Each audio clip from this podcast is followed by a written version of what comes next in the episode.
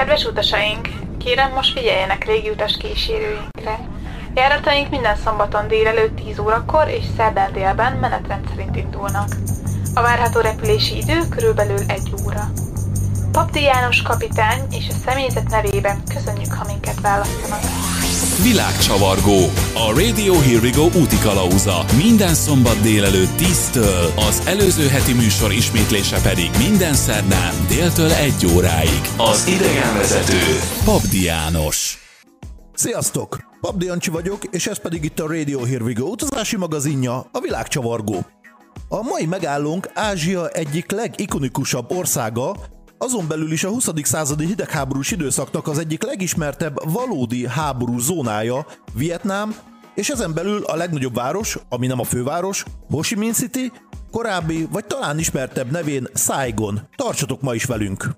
Vietnám legnagyobb városát, Ho Chi Minh City-t, azaz ismertebb nevén Saigon városát egy rövid villámlátogatás alatt sikerült megnéznem. És hogy miért a legnagyobb, szerintem jól mutatja az az összehasonlítás, hogy amíg Magyarország összlakossága nagyjából 9,5 millió fő, addig ebben a városban, csak a városban több mint 10 millió ember lakik. A városba érkezés után a legmeglepőbb számomra az volt, hogy ebben a 10 milliós városban alig-alig volt autó, az utakon meg a parkolókban, ellenben ezer számba motorosok, robogósok voltak mindenfele, és a legérdekesebb az volt, amikor ugye nagyobb kereszteződésekben ezek a motorosok összejöttek, és hihetetlen mennyiségű motoros robogós volt mindenfele. Ennek talán az az egyik oka, hogy a helyi idegenvezetőnk szerint közel 100%-os vámot kell fizetni a behozott autókra, ugye saját gyártású autó pedig nincsen a, a, az országban. Viszont ha már a pénzügyeknél tartunk, érdemes megjegyezni azt a nagyszerű érzést, hogy ha Vietnámba érkezel, akkor gyakorlatilag már is milliómosnak érezheted magad.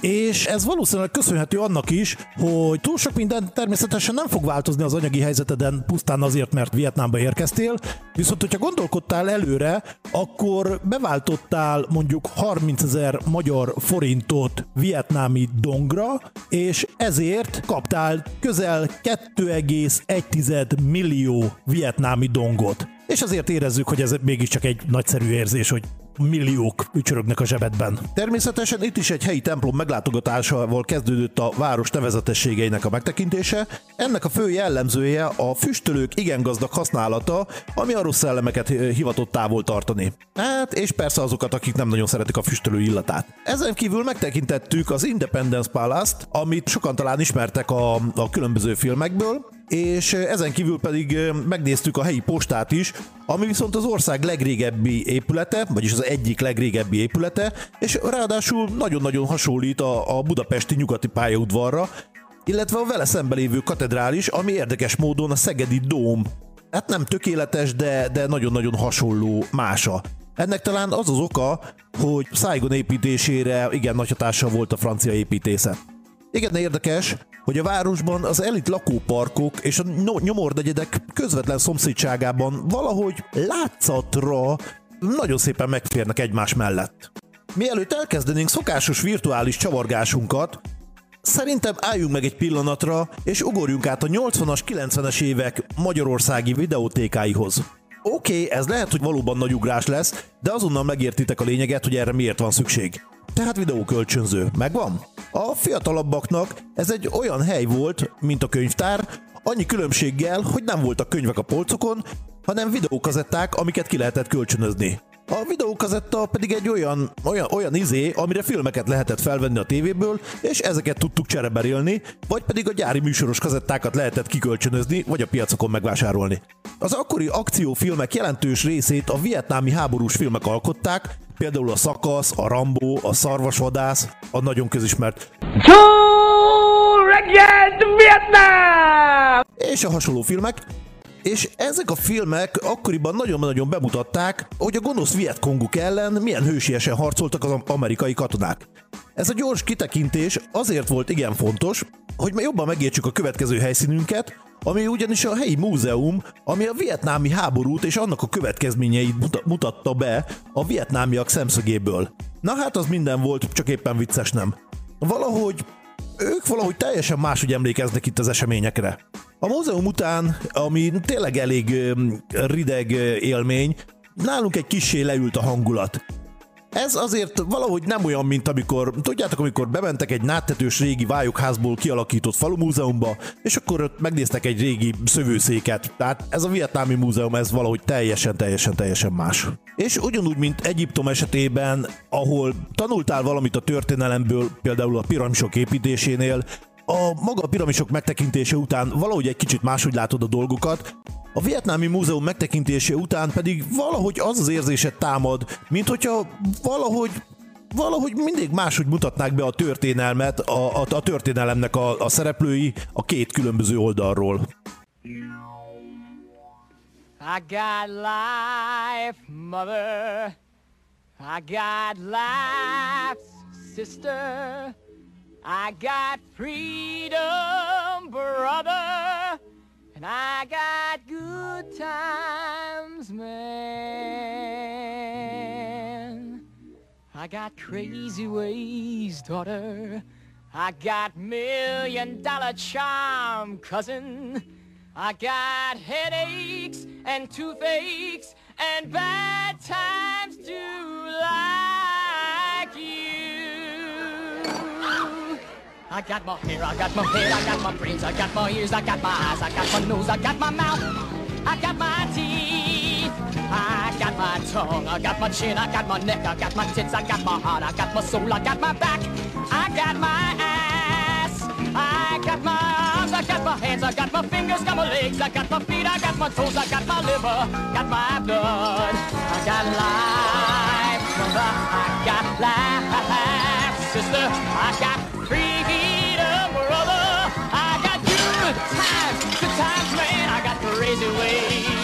I got million dollar charm, cousin. I got headaches and toothaches and bad times. Oh my God! You.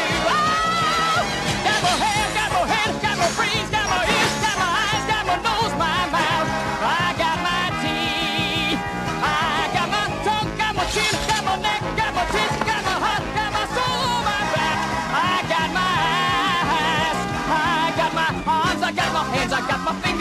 legs. I got my feet. I got my toes. I got my liver. Got my blood. Got my guts. Got my muscles. I got life, life, life, life, life,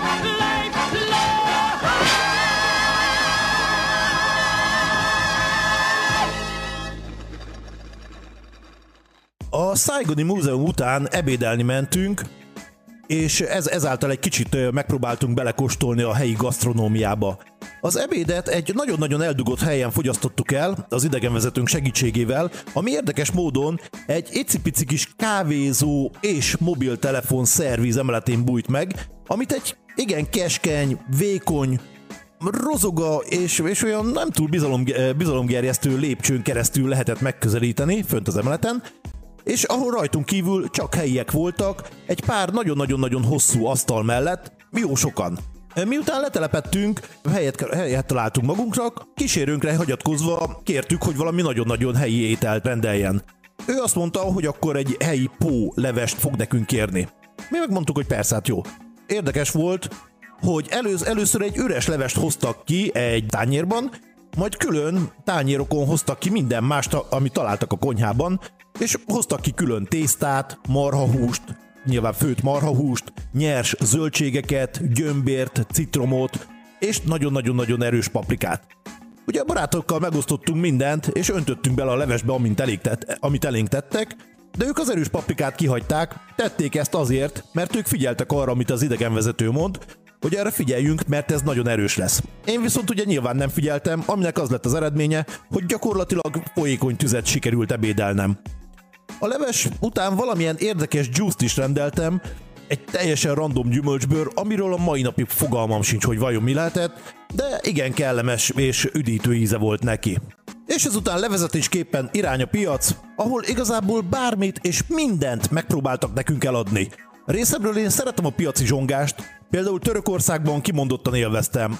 Az egyiptomi piacot már nem annyira, Marokkóban viszont nagyon-nagyon túltolták a srácok a tukmálást, tehát a termékek árusítását, na de itt aztán még erre is rátettek egy lapáttal. Random jelleggel próbáltak ránk sózni mindenfélét, női fejkendőt, színes gyertyákat, gyerekcipőt, plüssállatot, tologatós csattogós lepkéket, gyakorlatilag mindent, és nagyon nehéz volt lerázni az árusokat, és ez azért sem szórakoztató, mert ugye az idegenvezetőnk azt mondta, hogy ha valahol megállunk, esetleg megnézünk valamit, akkor a szokás szerint azt már szinte-szinte majdnem, hogy kötelező megvennünk.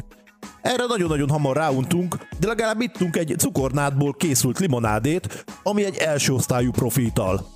Ezt úgy készítik, hogy a körülbelül egy méteresre vágott friss cukornádat egy speciális hengeres örlő szerkezeten átengedik, amikor is kifolyik az első adag cukros víz, és felpuhul a nád rostja, majd ezután a puha rostok közé tesznek citrom vagy lime karikákat, és úgy is átengedik a szerkezeten. Hát ez valami hihetetlenül jó ital, főleg jó lehűtve. Ezután már irány a kikötő, amikor még beugrottunk az ország egyik leggazdagabb emberének éppen most épülő egyik lakóparkjába, aki amúgy iskolákat is épít, a mobilhálózat is az övé, pár tévéállomás, orvosi rendelők, és emellett rengeteget jótékonykodik. Illetve most építi az ország egyik legmagasabb épületét, üzleteknek és lakásoknak.